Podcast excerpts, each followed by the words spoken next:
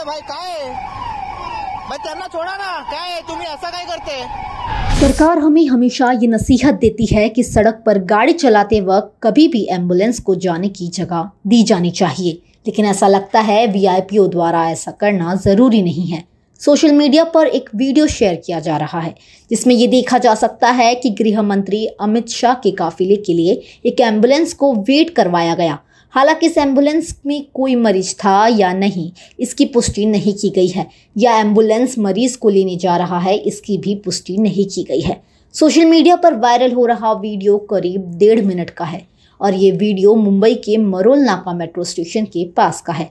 यहाँ से अमित शाह का काफिला जाता हुआ दिख रहा है और उसके दूसरी तरफ़ कई गाड़ियों को रोका जाता है, जिसमें एक एंबुलेंस भी शामिल है।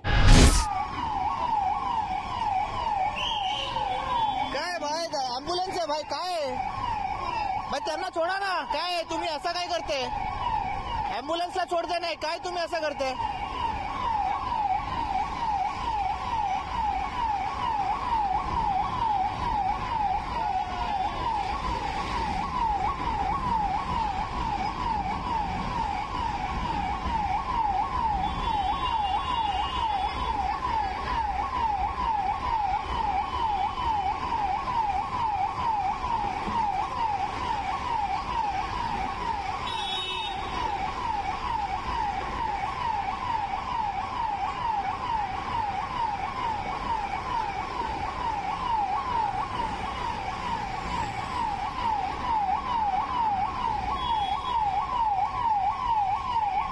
इस वीडियो को आनंद इंग्ल नाम के एक ट्विटर हैंडल ने शेयर किया था, जिस पर रिट्वीट करते हुए टीएमसी के प्रवक्ता साकेत गोखले ने लिखा कि मुंबई में पहले कभी ऐसा नहीं हुआ।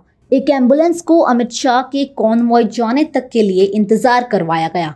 अमित शाह को जेड प्लस की सुरक्षा मिली हुई है और इस तरह वो वीआईपी हैं, ना कि वीवीआईपी राज्यों में बीजेपी के सरकार आने के बाद से ऐसा पहली बार किया गया है कि अमित शाह के आने की वजह से रोड ब्लॉक किया गया हो। साकिब गोखले के इस ट्वीट को करीब तीन हज़ार से ज़्यादा रिट्वीट और साढ़े सात हज़ार से ज़्यादा लाइक्स आ चुके हैं। और इस वीडियो को अब तक चार लाख से ज़्यादा व्यूज़ आ चुके हैं। सोमवार को देश के गृह मंत्री अमित शाह दो दिन के मुंबई दौरे पर आए थे।